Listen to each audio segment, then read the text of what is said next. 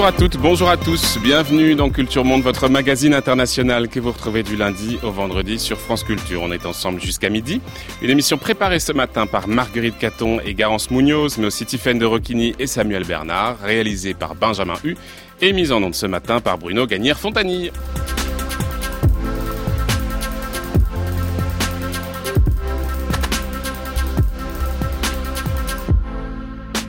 Dernier temps de notre semaine consacrée à la Tunisie, sept ans après la révolution de Jasmin et le départ du président Ben Ali. Lundi, on explorait les difficultés économiques et la crise sociale qui n'en finit plus.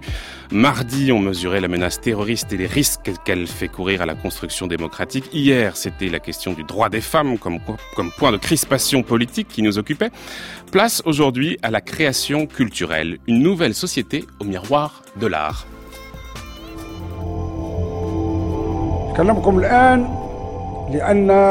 La situation actuelle exige un changement radical. Oui, un changement total et global. Aujourd'hui, je vous comprends. Oui, je comprends tout le monde. Je comprends chacun de vous. Le chômeur, l'indigent, le politicien et ceux qui demandent plus de liberté. Je vous comprends tous. Mais les événements actuels qui se passent dans notre pays ne cadrent pas avec notre vie.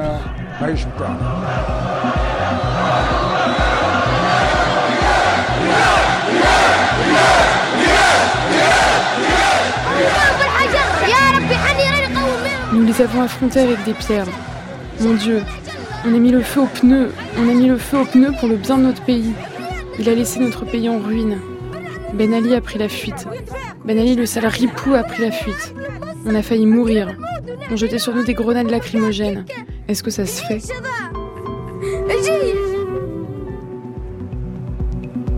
On entendait l'ancien président déchu Ben Ali, mais aussi ce jeune garçon tunisien dont on avait entendu le témoignage dans un film documentaire intitulé Dégage. Ce film Dégage, sorti en 2012 de Mohamed Zran, faisait revivre les événements de 2011, l'itinéraire de toutes les phases de la révolution de la dignité et de la liberté, disait le réalisateur. À la faveur des événements révolutionnaires, nombre d'artistes déjà actifs sont comme happés par les bouleversements, tandis que surgit à leur côté toute une génération de nouveaux créateurs. Sept ans plus tard, la pratique artistique n'a pas délaissé le champ politique, mais le regard se fait peut-être plus distancié. L'immédiateté a cédé la place à l'examen approfondi qui sonde les plaies, qui crève les abcès et remonte les sillons plus tard, une certaine maturation a déjà eu lieu.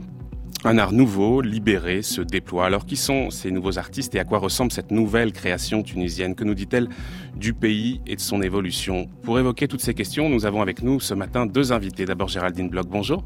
Bonjour. Merci beaucoup d'être avec nous ce matin. Vous êtes une spécialiste en art contemporain et en photographie. Vous étiez, vous êtes commissaire d'exposition et vous aviez notamment organisé l'exposition de l'Institut du monde arabe en 2012, juste un an après la Révolution. Une exposition intitulée Dégagement. Oui. Euh, à nos côtés également Marie-Pierre Boutier. Bonjour. Bonjour. Merci beaucoup d'être également avec nous ce matin. Vous êtes doctorante en cinéma parisien et chargée de cours à l'ENS. On va commencer justement peut-être avec le cinéma avec vous, euh, Marie-Pierre Boutier. Dégage le slogan évidemment de la révolution, euh, des révolutions arabes en réalité, mais aussi le titre donc de ce film de Mohamed Zran, sorti en 2012, dans lequel on est plongé dans les mouvements contestataires, on y entend les colères, on y entend les revendications, et pourtant vous dites que c'est un film qui finalement est un peu en marge dans le cinéma tunisien, en ce sens qu'en réalité, il n'y a pas eu tant de films que ça sur la révolution elle-même, contrairement par exemple à un autre pays, l'Égypte, qui elle a beaucoup justement documenté euh, ce moment-là. Et par ailleurs, Mohamed Zran, euh, c'est pas lui qui a eu tout de suite le désir, l'envie de réaliser ce film. C'est visiblement une demande de son producteur. Il dit même qu'il avait lui plutôt envie à ce moment-là d'arrêter de filmer. Comment expliquer justement qu'il n'y ait pas eu ce désir collectif. Évidemment, il y a eu des documentaires, mais pas un besoin collectif profond de produire des films sur la révolution elle-même, sur les mouvements de contestation eux-mêmes. Euh, bon, je ne serais pas vraiment tout à fait d'accord avec cette analyse-là. En réalité, euh, j'ai vraiment l'impression qu'à partir de, du 14 janvier, euh, bon, il y y a, plusieurs phases dans, dans, dans, le filmage des événements de la Révolution. Il y a ce qui se passe avant le 14 janvier, donc avant la chute, le départ de Melali, la chute du, du, du régime policier où il y a des images qui circulent, mais qui sont plutôt des images extrêmement amateurs qui vont mm. euh, circuler sur les réseaux sociaux et contribuer à enflammer le, le, le, le mouvement. Et à faire sortir les gens dans la rue. Et à partir du 14 janvier, non, il y a quand même beaucoup de, de, de, d'artistes, de, enfin, de cinéastes, d'hommes d'image, pas forcément ceux qu'on connaît, ceux qui sont les plus euh, assis, les Ceux plus qui sont les plus installés. À l'époque, voilà. Pas forcément des profils type hmm. Mohamed Zran, qui a à l'époque déjà un, un qui a déjà réalisé de, de nombreuses fictions. Euh, mais non, il y a, y, a, y, a, y a, des gens qui sortent, qui vont filmer, continuer à parce que la révolution ne s'arrête pas le 14 janvier. Il y a des événements mmh, qui mmh. continuent, des, des, manifestations, les slogans, les, les, les sittings de la Casbah 1, Casbah 2. Euh, voilà. Après, ce que, ce que moi je, je, je dis, et Isran lui-même a été pris dans, dans ce mouvement-là, puisque quand moi je l'ai rencontré un an ou deux ans après, il continuait toujours à filmer, même si par ailleurs des gages étaient pratiquement finis ou en finition, lui continuait à filmer tout ce qui se passait, il allait à l'Assemblée, etc. Donc il y avait une sorte de d'ivresse de, de, cette nouvelle liberté de pouvoir filmer euh, sans autorisation, sans être constamment contrôlé par la police qu'il n'y avait pas avant le 14 janvier. Donc il y avait des, des, caméras dans les rues, bien sûr. Bien sûr, il y avait des caméras dans les, dans les rues, mais j'ai l'impression que assez rapidement, en réalité, on a pris de la distance par rapport à ces événements et par rapport à la contestation, pas par rapport à, à ce qui l'a produit et ce qu'elle l'a produit, mais par rapport aux événements eux-mêmes. Par exemple, c'est quelque chose qu'on voit aussi très bien dans le, un autre film documentaire qui s'appelait Laïcité Inch'Allah euh, de 2011, qui est quelques mois après la chute de Ben Ali, de Nadia El Fani. Euh, il y a certes des images de manifestations mais on a déjà toute une réflexion sur le clivage qui est en train de se construire autour de la religion. D'un côté, les aspirations, disons, progressistes et laïcistes, et puis de l'autre, les velléités pour construire un nouvel État tunisien fondé sur, l'islam. Donc on a assez rapidement, j'ai l'impression en tout cas, ce cinéma qui va s'interroger sur les conséquences sociales, sociétales, politiques de la révolution. Oui, et, ça, euh, exactement, oui. Euh, euh, effectivement, il y, a, y a, donc toute cette, toute cette production qui va pas forcément donner des, des, des, grands films et qui va essayer de filmer les événements, être pris par ces événements. Et rapidement aussi, effectivement, les, les Tunisiens, les, les, cinéastes tunisiens, et c'est peut-être aussi parce que c'est ce, ce geste-là de, de, de, décentrer un petit peu le regard qui va donner les, les, les propositions euh, documentaires les plus intéressantes à ce moment-là. Il, y a effectivement, il va effectivement y avoir ce, ce, ce mouvement euh, d'aller voir un petit peu à côté des manifestations, d'aller voir ailleurs, d'aller voir les mmh. conséquences.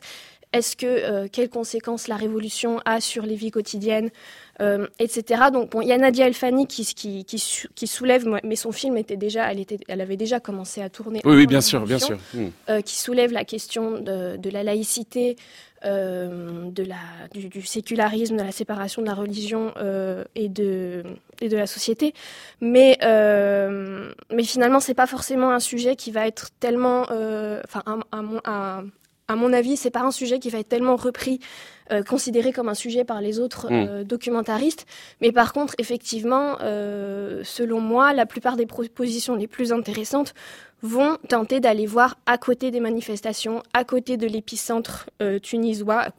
Enfin, il faut s'imaginer Tunis, la, la, la, révolution, ça se passe sur une avenue, donc c'est sur un espace extrêmement petit, et d'aller suivre, par exemple, des, des, des itinéraires de, de, de, marginaux euh, pour observer sur le long terme quelles vont être les conséquences, eux, dans leur vie ou pas, de la révolution. Hmm. Donc il y a... Il y, y a ça dans le film documentaire, mais il y a aussi ça dans la fiction. C'est-à-dire que si on regarde par exemple un autre film, le, le premier film de Nori Bouzid, lui aussi, bien sûr, un, un cadre finalement du, du, cinéma tunisien. On va voir ensuite cette nouvelle génération qui émerge avec la révolution, mais euh, ce premier film de Nori Bouzid après la révolution, ça se passe dans la révolution. On est avec deux jeunes cousines, Zeneb et Aïcha, euh, qui luttent pour leur indépendance et qui luttent pour leurs aspirations. L'une et l'autre sont tiraillées entre eux des compagnons euh, qui les poussent à se voiler et à respecter les règles de, l'islam, et puis un environnement de travail, elle travaille dans une pâtisserie, euh, qui les pousse à abandonner le voile pour travailler euh, en salle, sachant que l'une porte le voile et l'autre non, et que malgré cette différence,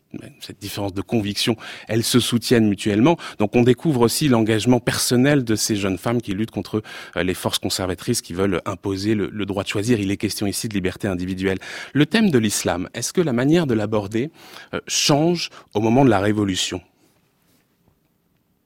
Question difficile. Oui, euh, je ne suis pas sûre d'être la mieux placée pour euh, répondre à cette question. Par rapport au film euh, que vous avez vu, vous? Oui, oui, oui. Et non, et moi, ce qui me frappe plus, c'est que, finalement, la question des droits, de la liberté des femmes dans la société, de, de, de leur relation, de leur oppression par, par une société conservatrice, par l'islam, etc., étaient des questions qui étaient déjà abordées par le la grande fiction classique mmh, mmh. qui a son âge d'or en Tunisie dans les années 80, 90, 2000, avec des films de Moufidat Latine. Nouri Bouzid a beaucoup abordé cette question déjà avant euh, la Révolution. Et euh, finalement, moi, selon moi, ce qui change euh, à partir de 2011 et des films qui sortent en 2012, 2013, 2014, c'est plutôt la volonté d'aller voir la marginalité, d'aller voir d'aller filmer par exemple ces régions qui se sont soulevées euh, les premières euh, en 2010 au enfin, en décembre 2010 mm, mm. euh, les régions de l'intérieur les, les, et aussi d'aller interroger par exemple les, les, les, souffrances de la jeunesse qui sont toujours motrices dans les, dans les mouvements sociaux qui continuent d'avoir lieu en ce moment en Tunisie donc je pense un certain nombre de, de de, de, de, films comme hein, par exemple un réalisateur Rizat Lili qui interroge obsessionnellement cette région de Sidi Bouzid qui est euh, le, le l'épicentre, le berceau de la révolution. Mmh, mmh. Euh, un réalisateur Hamza Ouni qui a qui a suivi sur le long terme euh, une bande de, enfin deux jeunes euh, qui, qui, qui dont, dont, les paroles en permanence euh, disent et redisent cette souffrance de la jeunesse tunisienne, euh, de, de, des jeunes qui n'ont pas d'espoir, qui n'ont pas d'horizon. De, euh, face à eux. Hmm. Je vous propose d'écouter un, extrait peut-être d'un film. Alors on est avant la Révolution, c'est un film de Nori Bouzid, donc l'ancienne génération. Hein. il est né en 1945, il a commencé à tourner dans les années 70. Euh, Making of, ça sort en 2006. Le réalisateur dresse le portrait d'un jeune chômeur, Bata, joué par Lotfi Abdelli, euh, assez mal dans sa peau, mais avec beaucoup d'humour. Et euh, il aborde finalement cette question du désenchantement de la jeunesse, et il aborde aussi cette question de l'islam. Et dans le passage qu'on va entendre là, c'est très intéressant parce qu'on est dans une fiction, mais en réalité qui va être débordé par le réel. Écoutez. Action عايز المخرج اي ما نصورهاش هذه الا ما يجي المخرج يحكي معك ولا ايش كي سباس تلعب تلعب بالخترق شنو الخترق شنو الخترق انا مسلم اي حاجه تمس الاسلام تمسني انا معنى انت قاعد حاطتني في الفيلم هذايا كانك تحب تحارب بيا المسلمين ولا ما فهمتش وضح لي العلاقه نتاعك بالدين وضح لي البوزيسيون نتاعك يا خويا انا ما عادش نصور معاك حتى لحظه الا ما توضح لي علاقتك بالضبط مانيش لعبه ما بين يديك Ah, dans cet extrait, en réalité, on, on, sort de la fiction. Il faut nous expliquer un peu, euh, Marie-Pierre Boutier, ce qui se passe à ce moment-là où ce personnage de, de, de Bata est débordé par l'acteur qui le joue en réalité. Oui, alors euh, c'est donc le film précisément, euh, c'est un film de 2006, euh, s'appelle précisément Making of parce que Nouri Bouzid, qui est donc un grand réalisateur de fiction par ailleurs, a décidé d'accompagner en même temps son tournage d'un tournage d'un making of avec une petite caméra, donc petite caméra numérique. et à ce moment-là, l'acteur est débordé effectivement par ses émotions et, euh, réagit à la situation d'endoctrinement euh, islamiste à laquelle euh, son personnage Bartha est, euh, est, euh, soumise, est soumis à ce moment-là. et effectivement, à ce moment-là, Nouri Bouzid décide de le, de le laisser parler en son nom de Lotfi Abdelli, acteur, et il va commencer à partir de cette question de l'islam et du fait que ce, ce film, est-ce qu'il est pour, est-ce qu'il est contre l'islam, le met mal à l'aise pour ensuite interroger beaucoup d'autres sujets politiques, questionner mmh. la démocratie, qu'est-ce que c'est la liberté En fait, c'est un film qui est très visionnaire. En réalité, on est cinq ans avant la Révolution, questionnaire dans les, visionnaire dans les thèmes qui sont abordés, la question de l'islam, visionnaire aussi dans les techniques utilisées d'une certaine manière. Oui, exactement, exactement. Euh, c'est ça qui est, qui, est, qui est, assez stupéfiant quand on revoit le film euh, plus tard, c'est que euh, c'est que euh, Nouri Bouzid euh, effectivement met un peu le pied dans la fourmilière et pose des questions qui vont effectivement devenir d'actualité après la révolution pour l'engagement islamiste, les risques islamistes, etc. Mais surtout, il comprend que à ce moment-là, il a besoin de changer de technologie de changer de, de, cadre productif. Donc on abandonne mmh. la, la, grosse artillerie 35 mm, etc. pour accompagner la, parole du personnage avec une, une ou plutôt de l'acteur en l'occurrence, mm avec une petite caméra mobile euh, bon marché, qui vont être ces caméras qui vont ensuite accompagner la, la révolution euh, tunisienne. C'est un film d'ailleurs qui avait failli être censuré, et peut-être aussi parce que justement il y a ce débordement du réel sur la fiction, oui, ça avait posé problème. Oui, hein. oui, oui, Alors on va regarder peut-être justement là cette nouvelle vague, si je puis dire, en tout cas celle qui émerge au moment de la révolution. Il y a des films, vous le disiez, qui relèvent presque de, de, de l'amateurisme, qui euh, pourtant méritent absolument d'être mentionnés. On va en évoquer un Babylone, un film produit par une jeune société de production, Exit Production. Petit extrait, petite ambiance.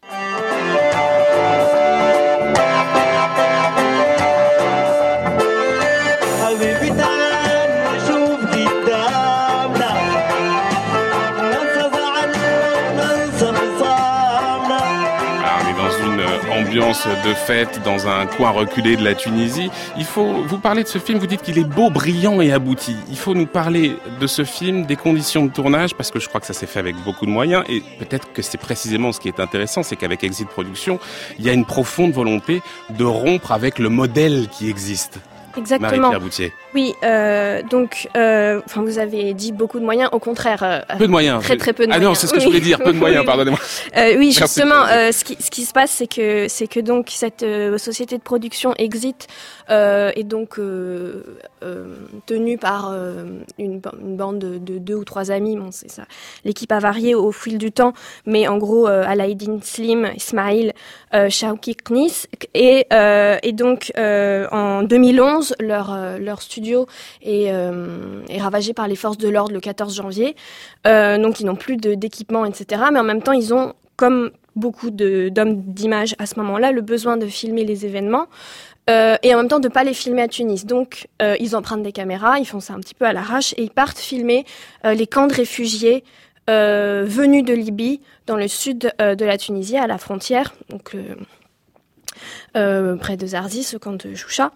Et, et, euh, et donc, de ce point de vue-là, ils, ils, ils, organisent un tournage extrêmement bon marché, avec très peu, très peu de moyens, mais avec une volonté de rompre avec une façon de faire du cinéma coûteuse, etc., mais aussi une volonté de rupture d'un point de vue esthétique. qui propose un autre regard sur ces événements qui va pas être un regard informatif, documentaire classique, mais euh, beaucoup de contemplation et surtout une réécriture au montage euh, qui va faire du film une sorte de de comment dirais-je de, de, parabole ou de, de fable une réflexion sur euh, sur euh, sur une société humaine qui essaye de de se construire, qui qui, qui crée ses, ses, ses, son organisation, qui tente de créer du lien et en même temps le film s'appelle Babylone et, fait le choix de ne pas sous-titrer euh, les paroles parce qu'on est dans cette espèce de tour de Babel avec des gens du monde entier qui ne se comprennent pas, qui ne savent pas pourquoi ils sont là, qui ne savent pas où ils sont. Et donc ils réfléchissent sur cette tentative de société mmh. commune malgré les différences mmh. de paroles. Euh, de langage euh, jusqu'à son échec euh, à la fin. Mais c'est vraiment une volonté de recomposition du réel et mm. de, de de regard absolument esthétique sur le réel. L'une des questions qui se pose, Marie-Pierre Boutier, et ça va me permettre de glisser aussi doucement du côté de Géraldine Bloch que du côté des arts visuels, c'est la question de la réception. Euh, parce qu'on pourrait s'interroger sur, par exemple, ce film-là, Babylone, dans quelle mesure est-ce que les Tunisiens eux-mêmes peuvent avoir accès à ce nouveau cinéma, qu'on pourrait dire le cinéma de la Révolution, en tout cas, euh, ce cinéma produit par une génération qui a émergé par, pour, avec la Révolution euh, bah sans ça, la, la, la question de, de, de, la, de, la de la diffusion, de la distribution, de la réception, c'est une question très compliquée, euh, pas seulement en Tunisie, mais surtout les pays du Maghreb en tout cas. Euh, effectivement, c'est difficile de faire, euh, de faire voir ces films-là euh, à l'ensemble de la population tunisienne. Il n'y a pas vraiment, il n'y a pas de, tellement de distribution du, du cinéma tunisien à la télévision. Il y a assez peu de salles et comme on en parlait avant l'émission, euh, extrêmement concentré sur, sur le Grand Tunis. Euh, donc c'est. Est-ce qu'il y, est y, a eu des nouvelles stratégies justement pour essayer de diffuser un peu ces images avec des, des, des créations d'associations qui vont diffuser oui, dans oui, les oui, villages Il y, en avait déjà avant et ça continue. Il y a des, procédés de caravanes cinématographiques. Mm. Euh, il y a ça une ciné-ferme qui s'est développée. Mm. Il y a le Festival des journées cinématographiques de Carthage qui organise des projections de, des films sélectionnés aussi dans les provinces et dans les prisons depuis cette année. Donc il y a une volonté d'essayer de montrer les films autrement. Et par ailleurs, pour ce qui est vraiment d'Exit, ils ont aussi euh, d'Exit Production, pour, en particulier pour Babylone et leurs films suivants. Ils acceptent aussi qu'on considère leurs films comme un objet, donc ils en ont fait des ciné comme un objet esthétique. Mmh. Euh, ils en ont proposé des ciné-concerts, ils l'ont fait circuler aussi dans le circuit de l'art contemporain euh, pour toucher différents publics, effectivement. Euh, mais bon, effectivement, le problème de l'accès au grand public reste, reste entier. Euh, Géraldine Bloch, vous du côté des, arts, visuels, de la photographie, c'est évidemment un défi absolument essentiel que celui de diffuser euh, toutes ces productions artistiques et notamment auprès du public tunisien, parce que on sait les artistes tunisiens ont un succès qui est euh, assez notable à l'étranger, en Europe, euh, dans les pays du Golfe aussi. Euh, mais c'est aussi essentiel de leur permettre de s'exposer au public tunisien. Et ça, c'est une vraie difficulté. Est-ce que de ce point de vue-là, il y a des, des, efforts qui ont été réalisés depuis la chute de Ben Ali? Est-ce qu'il y a des initiatives, des politiques publiques qui vont dans ce sens Alors, dans le cas précis de la Tunisie, ce qui me semble intéressant, c'est que il, il, il m'apparaît en tout cas que les relais se sont constitués du côté des artistes, de, je dirais, d'individus plus que du côté des pouvoirs publics. Euh, en 2011, a été créé à l'initiative d'artistes, de, notamment la Maison de l'Image, qui est un lieu dédié à la photo, qui est un des rares lieux à Tunis euh, proposant des ateliers pédagogiques, proposant euh, des travaux en direction d'un public non spécialisé euh, en art contemporain. Euh, il y a quelques initiatives comme ça. Alors évidemment, mais essentiellement privées. Il me semble, moi, qu'elles viennent essentiellement de hmm. collectifs, de gens qui se sont rassemblés par eux-mêmes euh, au tournant de 2011-2012, évidemment des gens qui se connaissaient déjà, avec plusieurs générations en présence. Donc ce qui est intéressant, c'est que ce sont des artistes qui, pour certains, étaient déjà dans le circuit, par exemple, des écoles d'art, qui pouvaient être enseignants à Tunis, ce qui signifiait pas qu'ils étaient euh, totalement euh, d'accord avec euh, ce, que, ce qui se passait sous Ben Ali. Ces gens-là sont restés et ont permis aussi aux nouvelles générations d'émerger. Mais je dirais quand même un des problèmes, et qui est pas propre à la Tunisie, qu'on retrouve ailleurs, c'est cette centralisation effectivement à Tunis. je connais par exemple l'école d'art de Sfax, qui est donc là au sud du pays, mais qui a peu de visibilité au-delà de, je dirais, du pays. Et euh, je, pourrais citer notamment une initiative là sous la houlette de Olfa Feki, qui est une jeune commissaire indépendante, qui était aussi une des fondatrices de la Maison pour l'image. Elle est en train d'organiser un nouveau festival euh, pour lequel je peux parler pour le moment, mais autour de la photographie aux îles Kerkena. Hmm. Donc c'est un archipel d'îles au large de Sfax, pas loin de la Libye. Donc il me semble intéressant d'essayer de rééquilibrer un peu les propositions parce qu'effectivement Paris-Tunis c'est assez facile, aller à Kerkena c'est déjà un peu plus compliqué. Et je pense que dans ces régions-là, les gens ont vraiment euh, sont en attente d'événements mmh.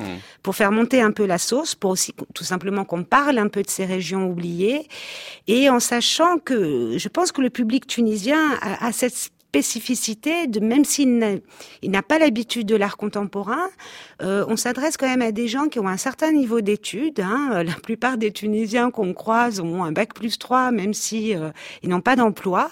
Donc c'est des gens qui sont aussi capables, je pense, de lire ce qu'on leur donne à voir et, de se fabriquer une opinion à partir des, œuvres proposées. Ils ont soif de culture, les Tunisiens. Un an après la chute de Ben Ali, vous aviez monté, Géraldine Bloch, une exposition dans laquelle vous proposiez de découvrir des artistes tunisiens.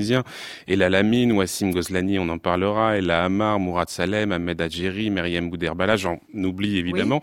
Alors bien sûr, ces œuvres ne sont pas apparues ex nihilo au moment de la Révolution. Beaucoup en réalité étaient déjà en maturation pendant la dictature. Il s'agissait donc de, de, de montrer ce qui pendant cette période n'était pas vu, montrable, montré. Euh, comment est-ce que vous avez choisi, comment est-ce que vous avez sélectionné ces artistes? Qu'est-ce qui vous semblait, un an après la chute de Ben Ali, urgent de montrer alors, il y avait deux aspects. Nous étions deux commissaires, hein, avec Mishket Krifa, qui est tunisienne. Euh, on voulait à la fois euh, montrer l'effervescence euh, du moment, je dirais presque des barricades, hein, des moments de rue, et aussi montrer la diversité des médiums qui existent en Tunisie. Parce que, je dirais, il y a deux mondes de l'art un peu séparés. Il y a le monde de l'art contemporain tel qu'on l'entend à l'échelle internationale avec des médiums euh, comme la vidéo, etc. Mais il faut comprendre qu'il y, a, il y avait une réalité euh, de terrain en Tunisie, c'est-à-dire c'était un pays où on pratique encore, où on apprend encore la peinture, la céramique, la sculpture sous des formes relativement académiques. Il m'a semblé très important d'éviter l'écueil de l'art purement contemporain euh, qui, qui, ne prendrait pas ses sources dans des formes plus traditionnelles artistiques. Mm. Euh, et ce qui semblait intéressant, voilà, c'est euh, par exemple Ahmed Hajeri, qui vit à Paris depuis des années, qui est un pour moi une des figures majeures euh, de l'art tunisien. Euh, c'est un peintre à l'ancienne. Euh, on pourrait presque le qualifier de, de, peintre naïf. Or, dans cette naïveté, il y avait beaucoup de choses racontées sur les, le grand moment de, de, la descente dans la rue des gens et sur cette espèce de, de nouvelle liberté de parole, de pouvoir discuter et montrer des images dites subversives jusque-là. Mais vous les connaissiez déjà, donc la plupart, en tout, Certains étaient repérés, d'autres non, parce que là aussi, il faut voir qu'en sept ans, les choses ont beaucoup changé. Par exemple, Internet. C'est-à-dire que mm. beaucoup de gens ont aujourd'hui des sites Internet qui leur permettent, même hors galerie, de relayer leur travail de manière très très construite. Euh, en 2011, c'était un peu la foire d'empoigne. on cherchait des artistes, des pièces qu'on ne trouvait pas, qui n'étaient pas là où elles devaient être. On ne trouvait pas de transporteurs. Il y avait plus de douane. Ça a été quand même assez compliqué. Les choses, compliqué. Donc on a aussi travaillé avec des gens qui, à mon avis, qui avaient un mot à dire dans le sens où ils appartenaient à une diaspora tunisienne. Hum, hum. Parce que je pense qu'il y a une mobilité dans l'art qui permet de qui n'enlève aucune légitimité à un artiste, même s'il était peut-être pas à Tunis au, au, moment du temps fort. Euh, et je pense que dans ces artistes-là, il y en avait qui avaient aussi un recul philosophique, qui voyaient ça un peu sans y participer, et qui donnait aussi euh, une image intéressante, je pense. Alors beaucoup de ces artistes, en tout cas certains, ont proposé des, des œuvres autour de la Révolution, autour de la figure du tyran. C'est par exemple le cas d'Ella Lamine, oui. jeune pour le coup, née en 1984. Elle avait fait des études d'art, euh, elle avait déjà participé à quelques expositions et pour cette exposition en particulier, elle a réalisé une série de, de sept tableaux à partir d'un portrait de Ben Ali, celui qu'on trouvait en réalité dans les institutions, euh, sur laquelle elle est venue coller une mixture d'eau et de pain, et elle décline finalement ces, ces portraits euh, sur euh, sept sur sept tableaux depuis la prise de pouvoir en 1987 jusqu'à la destitution. Vous nous parlez un peu de ce travail d'Ella Lamine qu'on alors, assez peu, voire très peu. Hein. Oui, c'est, je dirais que c'est un travail assez confidentiel qui avait autour du, du délitement de la figure du. Exactement, et, et je dirais que c'est un travail qui, qui, qui, dépasse aussi la question de la figure du culte de la personnalité de Ben Ali, parce que même si elle a choisi cet épisode, donc euh, qui, qui jalonne la grande histoire tunisienne sous la dictature, en faisant disparaître l'image, c'est-à-dire que c'est un système d'image où la figure du dictateur disparaît dans une sorte de pourrissement organique, euh, c'est-à-dire que c'est, elle joue sur une opposition entre la disparition naturelle par la lumière de l'image, on dirait du temps qui passe, elle accélère cet effet de disparition par un pourrissement organique. Alors moi je pense que cette série a toujours du sens parce que quand on voit, euh, et là n'est pas naïve, elle voyait bien que ce serait un process beaucoup plus long qu'une année de révolte, et je pense que cette série, même si elle n'a plus été convoquée récemment, montre aussi la situation actuelle, c'est-à-dire qu'elle est assez significative sur cet entre-deux permanent où les Tunisiens ont quand même du mal à se projeter dans un avenir possible. Hmm rien de nouveau se dessine euh, très clairement. Alors c'est pas seulement une, une, critique du régime dictatorial et de sa figure tutélaire, il y a aussi l'ambition de montrer euh, cette Tunisie qui n'est pas forcément visible, sur laquelle on a invité euh, le public à poser un regard. Et c'est le cas, je vais évoquer un deuxième artiste si vous le permettez, Wassim Goslani. Oui. Jeune lui aussi, né en 1986. Après une expérience de, de, graphiste en agence, il a fondé un, un portail de photographie euh, et il propose ici un, un ensemble d'une cinquantaine à peu près de, de photographies qui sortent un peu des images d'Épinal que le touriste va se forger en allant en vacances sur, euh, sur la côte. Il nous propose une plongée dans les villages reculés, oubliés. Et ça, c'est une manière, c'est très intéressant, c'est une manière de rendre visible ce qui ne l'était pas jusqu'ici. Parce que c'était les marges, c'était le monde oublié, oublié par l'État central, par le régime, mais aussi oublié par l'ensemble du monde. Exactement, euh, oublié par l'ensemble du monde, mais c'est ce monde-là qui a permis la révolution. C'est-à-dire que dans les tout premiers jours, euh, il faut pas oublier que ce sont des gens qui viennent des régions centrales et du sud, qui sont montés à la capitale. Ils ont été euh, en première ligne avant les étudiants, je pense même. Euh, les premières manifs, ce sont des gens de la campagne montés en ville euh, pour réclamer leurs droits, bien sûr suite à l'immolation, euh, mmh, etc. Mmh. Mais pas que, c'est-à-dire que je pense qu'il y a toujours eu une adversité entre campagne et ville, et on, on a euh, je dirais, on les a un petit peu confinés là-bas parce qu'on sait que c'est de là-bas aussi que peuvent partir les révoltes. Et ça, c'est une des spécificités tunisiennes. La révolte n'est pas née de l'urbain, ce qui est un cas assez particulier, je hum. pense. Géraldine Bloch, quels sont les rapports entre les artistes qui étaient déjà bien installés euh, au moment de la Révolution, et puis ces jeunes artistes qui sont d'une certaine manière les enfants de la Révolution. Parce qu'évidemment, les anciens, peut-être que c'est une, question aussi qu'on pourra poser sur, sur le cinéma avec vous, Marie-Pierre Boutier, les anciens ont pour beaucoup, en tout cas pour certains, bénéficié des soutiens de l'État. Alors, euh, comment justement euh, les rapports se, se recomposent entre ces, ces deux générations? Alors, il me semble que, en tout cas, pour les artistes que je connais, le, la passation s'est faite de manière naturelle, c'est-à-dire que les gens déjà en place, même ceux qui avaient des titres un peu officiels, euh, ne cautionnaient pas forcément le régime pour lequel ils travaillaient. Mais enfin bon, on est bien obligé d'avoir de, une école d'art quand même, etc. Mmh. Euh, donc, je pense que euh, ces pères ont permis aux jeunes artistes, en fait, leur réputation a permis d'asseoir une nouvelle génération qui était déjà euh, là. C'est-à-dire qu'elle elle ne s'est pas créée pendant les révoltes. Il y a des gens qui avaient déjà un travail, mais ça leur a permis une visibilité nouvelle et ils étaient très jeunes à l'époque. Donc moi, ce que je vois, c'est plutôt vraiment une continuité. Et j'arrive pas vraiment à, à, à, raisonner en génération pour la Tunisie, parce que quand vous prenez euh, des gens de la génération de Ella Amar, etc., qui sont les gens qui ont 50 ou, plus aujourd'hui, euh, je vois aucune rupture avec les travaux des, des jeunes artistes, en fait. La, la rupture... était une, une, artiste peintre qui a commencé à exposer dans les années 2000 à peu près. Hein. Voilà, euh, qui euh, qui est surtout photographe et euh, c'est une autre euh, artiste qui n'était pas dans, dans l'expo de 2012. Ella Amar est vidéaste, photographe. Euh, ce qui est intéressant, c'est de voir que au sein d'une même galerie, vous allez trouver ces générations-là. Donc, je pense que le clivage, il s'est plutôt situé entre les gens qui ont largement travaillé pour le gouvernement et ceux qui avaient de toute façon une posture un peu subversive, même à l'époque. Mmh. Mais alors, je vais poser la question autrement, et puis je vous passe la parole, Marie-Pierre Boutier, pour voir ce qu'il en est du côté du cinéma. Mais est-ce que, au sein de cette génération, disons, de la Révolution, je vais l'appeler comme ça, euh, il y a quand même pas une certaine représentation du monde? Est-ce qu'ils n'ont pas quelque chose en commun, une manière de voir le monde, une manière d'aborder euh, leur production euh, artistique, une manière aussi euh, bah, de se débrouiller avec ce qu'ils ont, c'est-à-dire pas grand-chose. Enfin, Qu'est-ce qu'il y a de commun dans cette nouvelle génération? Alors, je dirais, ce qu'il y a de commun, c'est un art relativement politisé, mmh. ce qui est quand même la grande différence. Euh, alors, politisé dans le sens où il n'y a pas un engagement via un parti, etc., mais engagé quand même parce que ce sont des œuvres qui racontent des situations d'aujourd'hui, des situations sociales. Évidemment, les artistes font partie d'une bulle un peu protégée euh, quand on les compare avec la, la population civile, mais les questionnements sont les mêmes. Et je dirais que leur force, c'est d'avoir un questionnement qui dépasse la problématique tunisienne. Euh, ils sont complètement englobés dans un monde mondialisé. Donc, on peut pas, quand on regarde leur travail, tout de suite deviner qu'ils sont tunisiens. Et c'est un peu leur force. C'est-à-dire que mmh. ils ont échappé au vernaculaire tunisien.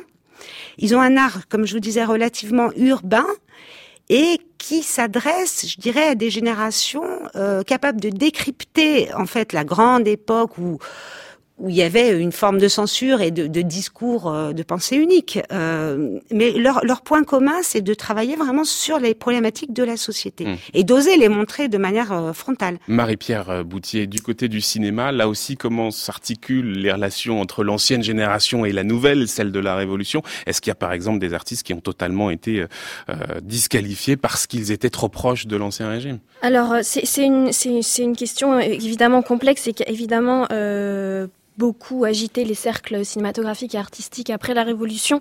Il euh, y, a, deux choses, à, à mon avis. D'une part, il euh, y, a, y, a, de la part de euh, cette jeune génération dont j'ai essayé d'un petit peu parler, euh, globalement une, une, très forte volonté de rupture avec la génération d'avant, en particulier de la part de, de des, des, réalisateurs qui sont actifs au sein de la, de la société Exit et, qui ont, et qui se sont, eux, opposés frontalement au régime avant même la Révolution en publiant des textes, des pamphlets, particuliers sur le blog Nawat, qui n'était pas autorisé à l'époque en Tunisie. donc donc eux, ils ont cette volonté de rompre avec une génération qui a été, qui est évidemment, qui a forcément fait des compromis avec le régime pour pouvoir exister, et qui et considèrent qu'ils vont proposer une rupture à la fois politique dans les modes de production, on en a parlé tout à l'heure, et une rupture esthétique qui passe aussi d'ailleurs par la volonté de, euh, de, refuser le clivage, par exemple, cinéma-art. Euh, les, cinéastes qui sont actifs au sein d'Exit euh, sont aussi des gens qui euh, proposent des, œuvres d'art vidéo, des photographies.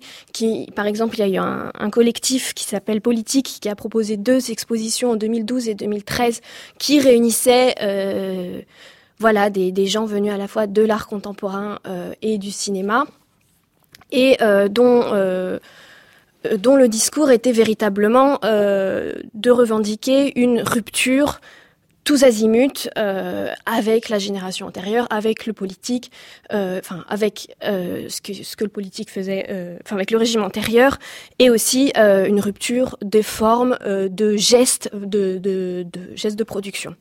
Donc ça, c'est le positionnement de la jeune génération globalement. Après, euh, en fait, dans les faits, quand, quand on étudie un peu ce qu'il se faisait, ce qu'il se faisait avant la Révolution, effectivement, il y a aussi des gestes de cinéastes euh, qui sont très intéressants et qui étaient qui, qui qui déjà euh, annonciateurs, qui allaient déjà dans le sens de ce que souhaite la jeune génération en termes en particulier, comme on, on vient d'en parler, de, de, de, de de rendre visibles les marges, mmh, les, les mmh. villages euh, défavorisés en particulier. Il y avait la, la fédération, enfin qui est toujours très active, la fédération tunisienne des cinéastes amateurs, qui, qui avait déjà cette pratique de, de, mmh. de tournage bon marché et d'aller voir les, les, les, les d'aller dévoiler les, les marges. Euh, voilà, donc il y a quand même une continuité, mais qui, qui n'est pas qui C'est la fameuse à... continuité dans la rupture ou la rupture voilà, la voilà. continuité.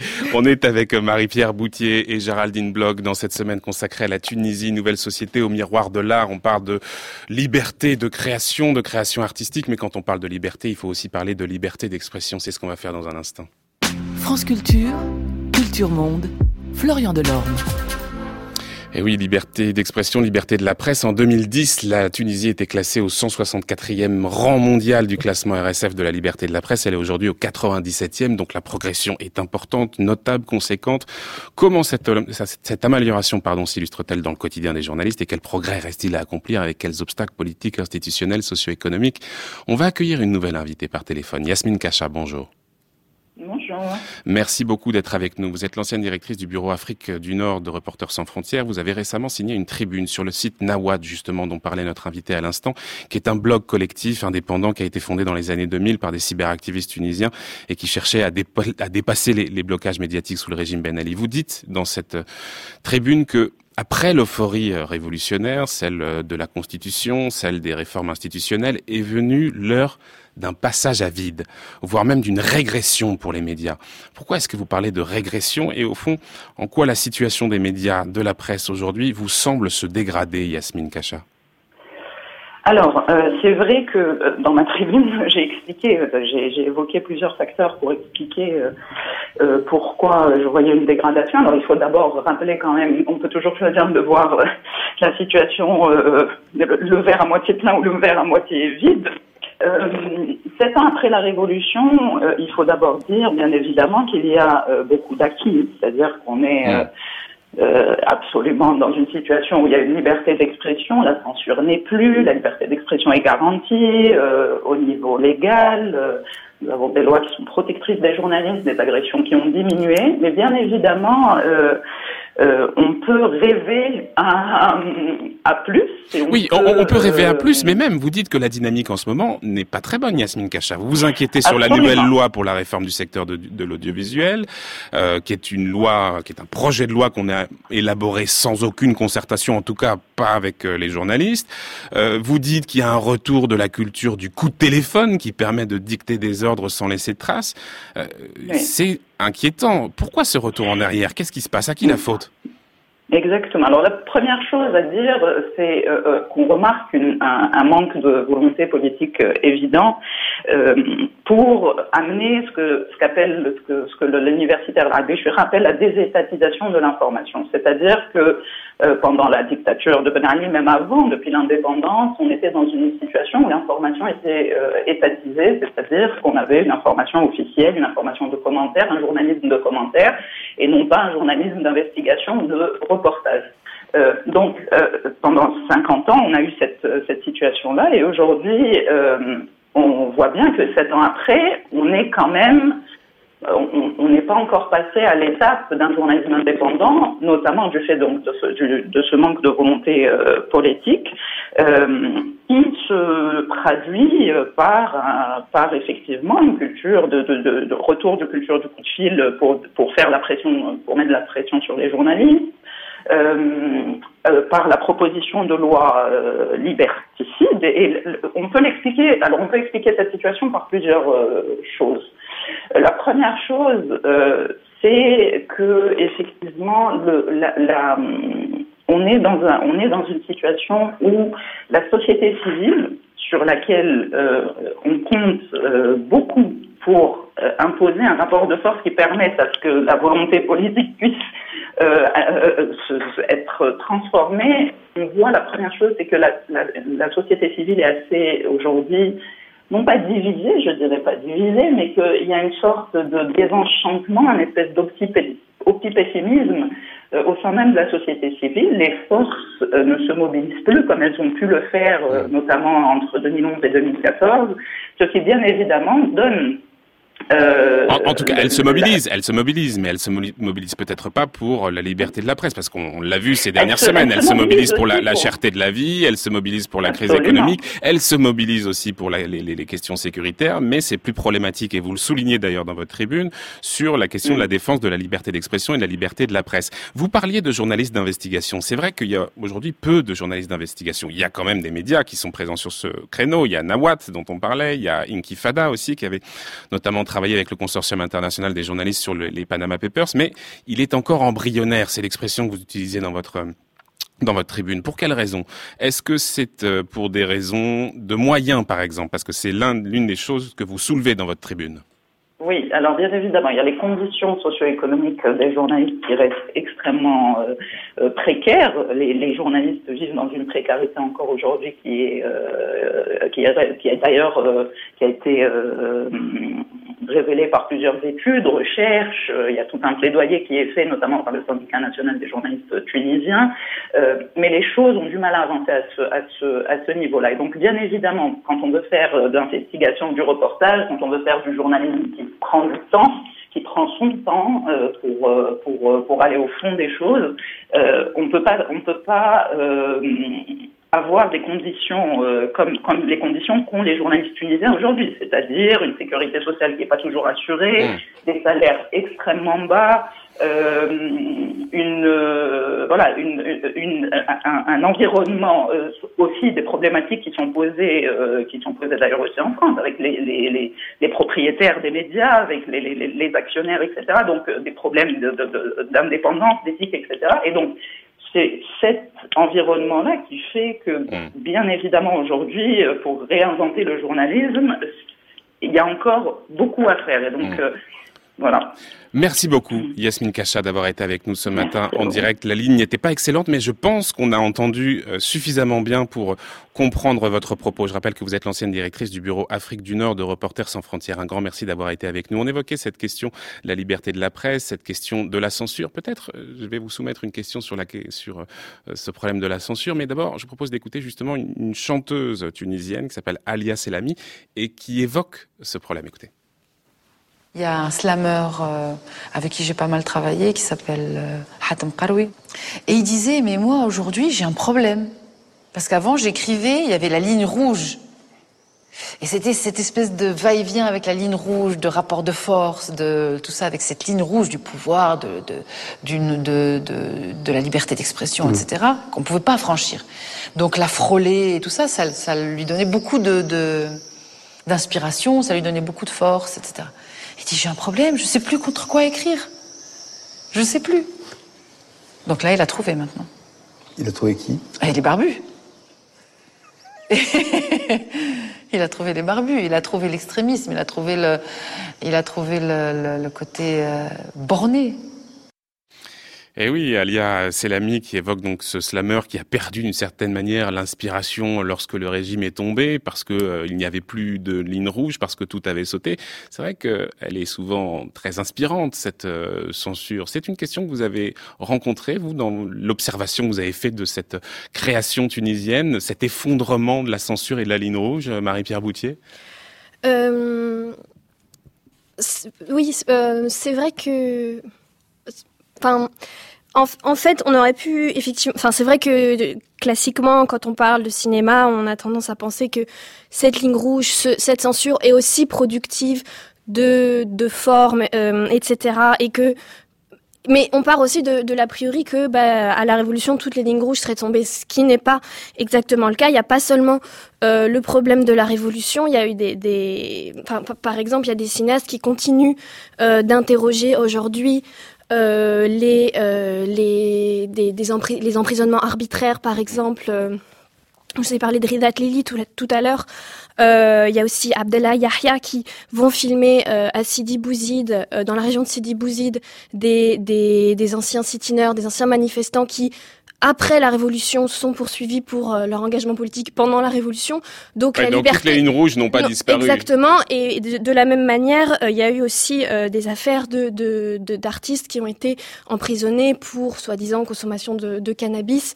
et là, il y a eu mobilisation de la société civile. Donc il y a encore beaucoup de, de, lignes. Géraldine Bloch. Alors il me semble que toute création est liée à une forme d'adversité, qu'on le veuille ou non. Donc l'adversité, Ben Ali, une fois tombé, d'autres adversités, effectivement, comme le témoignage je le rappelle, ont lieu. Donc, ils auront hmm. toujours matière euh, à créer des nouvelles pièces. Et je donc, on n'est pas inquiet pour la scène culturelle tunisienne. On est lors de l'autocritique. C'est hmm. ça qui devient intéressant. Je vous propose de retrouver maintenant un auteur tunisien.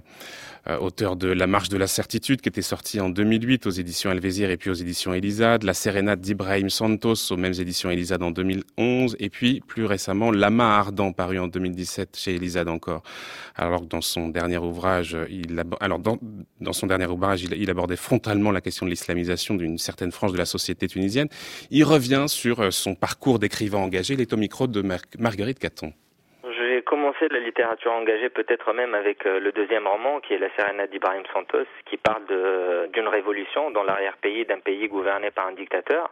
Et c'est arrivé au même moment à peu près que la révolution tunisienne. Donc euh, euh, certains journalistes y ont vu une sorte de prophétie littéraire.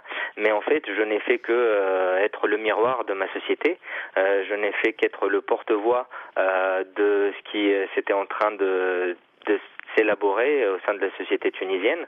Et euh, j'avais à cœur de, continuer et de porter euh, la voix de certaines personnes pour euh, lesquelles la révolution n'a pas apporté grand-chose.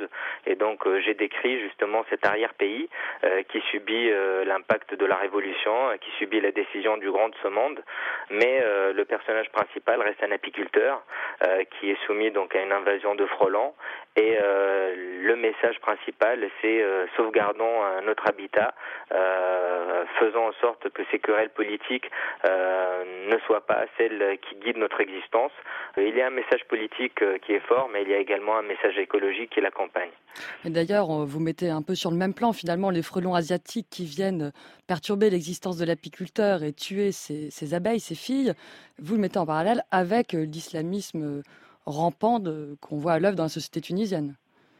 Absolument, il y a ce parallèle-là, mais en fait, il est complètement nuancé dans le livre parce que les frelons, en fait, ils agissent par instinct, alors que l'homme, il est animé quand même par son libre arbitre. Et donc, euh, du coup, à un moment, euh, ce parallèle-là euh, cesse d'exister et on se pose des questions qui sont d'ordre plutôt philosophique sur notre propre existence, nos choix. Et donc, le frelon n'a pas forcément choisi d'être là, n'a pas choisi de perturber l'écosystème, alors que les terroristes, eux, choisissent de perturber l'harmonie des sociétés dans lesquelles ils vivent. Je voulais aborder une autre question, si vous voulez bien, vous êtes un écrivain tunisien de langue française et vous avez reçu, donc pour votre dernier ouvrage, Lama Ardent, le prix des cinq continents, c'est un prix de la francophonie. Pourquoi ce détour par la langue française alors que c'est un roman très profondément ancré dans la réalité tunisienne?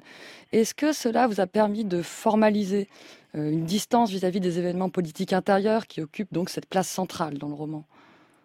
Alors cette distance, elle vient déjà du fait que je vive à Paris, alors que euh, mon livre il parle de la Tunisie, donc je visite la Tunisie suffisamment pour connaître le contexte et euh, après je pars et, et, ça me permet d'avoir ce recul-là pour pouvoir faire la synthèse. en revanche, le choix de la langue française me permet de toucher, si j'ose dire, un public plus large parce que les Tunisiens sont francophones et donc arrivent à lire en langue française et parler en, en, en, français me permet de, faire monter cette voix-là et toucher d'autres publics que ce soit en France, au Québec, au Belgique et en Suisse, et les faire connaître les problématiques tunisiennes. C'est aussi euh, l'apport de la francophonie, c'est de ne pas être dans l'immédiat par rapport à la langue, parce qu'on n'est pas dans sa langue maternelle, mais du coup on a une sorte de, recul, on a peut-être euh, de l'humilité en approchant la langue, et on essaye justement de découvrir des choses qui ne viennent pas du prime abord. Quelle a été la réception de votre livre, du coup, lors de sa sortie en Tunisie euh, plutôt que Alors, il était très bien accueilli parce qu'il a eu euh, toute proportion gardée euh, l'équivalent du concours en Tunisie. Énormément de personnes euh, étaient fières de, de l'apparition de ce livre, du message qu'il portait, et vraiment, la Tunisie a, a peut-être souffert de quelques images d'attentats ponctuels qu'ont connu énormément de pays du monde, euh, mais euh, ça reste quand même un peuple qui est très tolérant et très ouvert. Et d'ailleurs, euh, il y a une initiative qui s'appelle le Goncourt Choix de la Tunisie, donc c'est une déclinaison en Tunisie du Goncourt français. Donc on implique une dizaine d'établissements qui ne sont pas uniquement des établissements de Tunis, mais il y a quand même des établissements de l'arrière-pays, de là où est née la Révolution. Donc tout le monde est convié. Il y a à peu près 150 élèves qui doivent lire quatre livres en deux mois, et ils ont couronné Bakita, euh, qui est euh, le dernier livre de Véronique Olmy. Donc c'est l'histoire d'une esclave qui a connu l'esclavage dans un monde musulman et qui a été euh, sauvée par la chrétienté. Et en fait, c'est ça ce qui est beau dans le choix de la Tunisie, c'est-à-dire on accepte dans cette société que le salut puisse venir d'une autre religion monothéiste qui ne soit pas forcément l'islam. Et donc euh, le choix de la Tunisie, c'est ce choix-là, c'est le choix de la tolérance, c'est le choix d'ouverture à d'autres cultures, à d'autres religions et à d'autres langues. Du coup, si je comprends bien, vous êtes un écrivain bien reçu en Tunisie et la dimension poétique de votre livre n'a pas spécialement fait polémique. Alors peut-être que si jamais le livre est traduit en, en arabe, si ce livre-là tombe dans la main de certains radicaux, hein, peut-être que là il y aurait euh, quelques problèmes, mais euh, on s'en fout. ولا ثم شكون يلزك تحرق كباتك بيديك تكلم تكلم يا تونس يا ديك ولادك يا تونس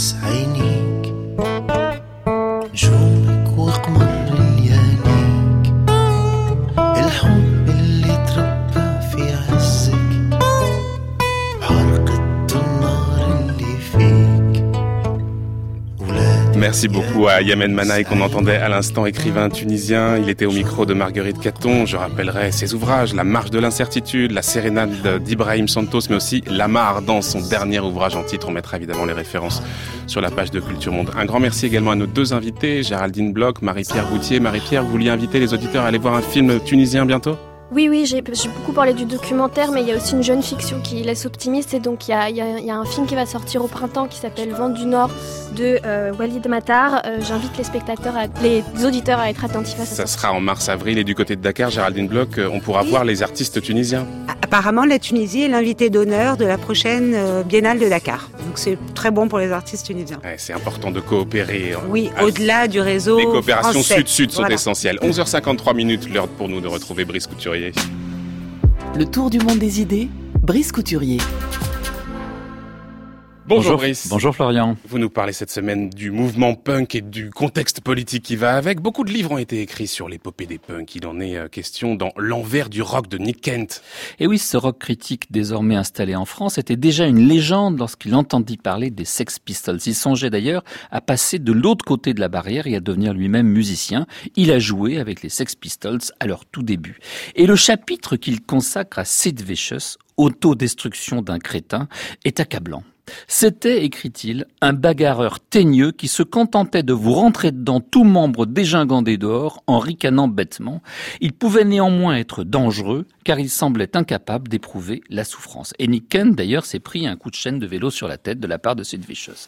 Et il évoque une anecdote déjà rapportée par John Savage dans England's Dreaming, Dans le vieux bus qui trimbalait les Sex Pistols à travers les États-Unis pour leur ultime tournée en janvier 1978, il y avait deux photographes américains. L'un d'eux, Joe Stevens, portait des bottes de chantier achetées à New York. Sid Vicious flash sur ses superbes bottes et demande à Stevens de les lui donner. Refus. Témoignage de Joe Stevens. Pendant que je dormais, Sid prit un grand couteau de chasse et me le posa sur la gorge en disant à Johnny Rotten si je le tue, je pourrais avoir ses bottes. Johnny ne dit rien, il se contentait de regarder ce que l'autre allait faire. Sid changea d'avis, apparemment, et ne me tua pas. Quand je me suis réveillé le lendemain, il portait mes bottes. Cette tournée américaine servit de révélateur au groupe emblématique du punk rock britannique. Elle mit fin à leur aventure commune, sinon au punk lui-même. Johnny Rotten découvrit l'inauthenticité de tout ce Barnum, l'échec de son entreprise de négativité absolue, et lors de leur dernier concert au Winterland de San Francisco, il s'assit sur la scène et improvisa un monologue, le regard vide, face à une foule vociférante, il répétait There is no fun in being alone. This is no fun. It is no fun at all. No fun, no. Le lendemain, il décidait de quitter le groupe et de reprendre en main son image. De son côté, Sid Vicious confie à Roberta Bailey. Je veux être comme Iggy Pop et mourir avant d'atteindre mes 30 ans. Eh bien, tu as tout faux, répliqua la photographe attitrée du mouvement punk new-yorkais parce qu'Iggy a dépassé les 30 ans et qu'il est bien vivant. Mais Sid Vicious, le trompe-la-mort, multiplie les provocations. Dans un hôtel de Dallas, en pleine nuit, il descend manger un hamburger. Il y a là un cow-boy. Ah, tu es Sid Vicious, le provoque l'homme. Si tu es si vicieux, est-ce que tu es capable de faire ça?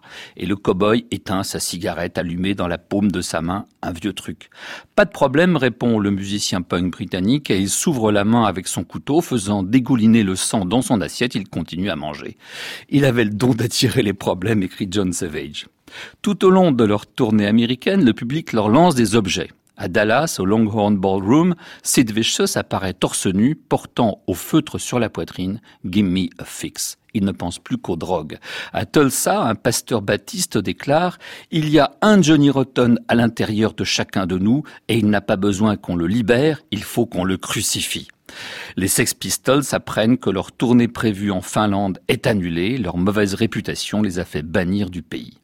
En octobre 1978, dix mois après l'implosion américaine des Sex Pistols dans une chambre du fameux hôtel Chelsea de New York, Sid Vicious, en crise de manque, plante un couteau rouillé dans le ventre de sa compagne Nancy Spungen. Elle avait 21 ans.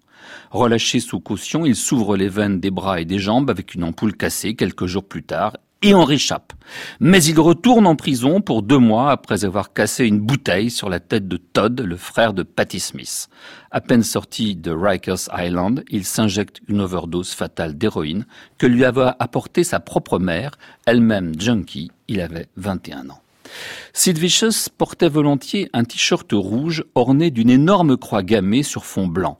Dans le film Sid and Nancy, réalisé par Alex Cox en 1986, sur le même t-shirt rouge, le symbole nazi est remplacé par le symbole communiste, la faucille et le marteau politiquement plus correct sans doute. Sid Vicious a écrit une chanson pour se moquer du camp d'extermination de Bergen-Belsen. Belsen was a gas. Belsen, c'était le pied.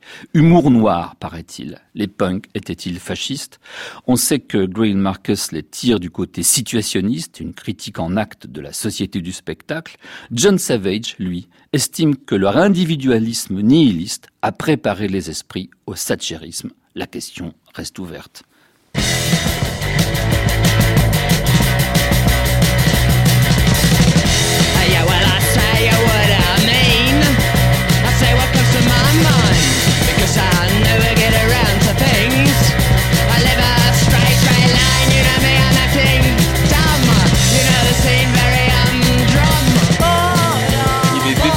Complètement fou ce site Vicious, euh, cher Brice. Il est mort. Mais là, on écoute les Buzzcocks dans Birdom. les Buzzcocks, c'est un des premiers groupes en, euh, punk anglais. Ils étaient de Manchester et ils sont un petit peu la transition entre le punk et la new wave, pour être euh, spécialiste. Et le titre du livre dont vous avez parlé, l'envers du rock de, Nick Kent.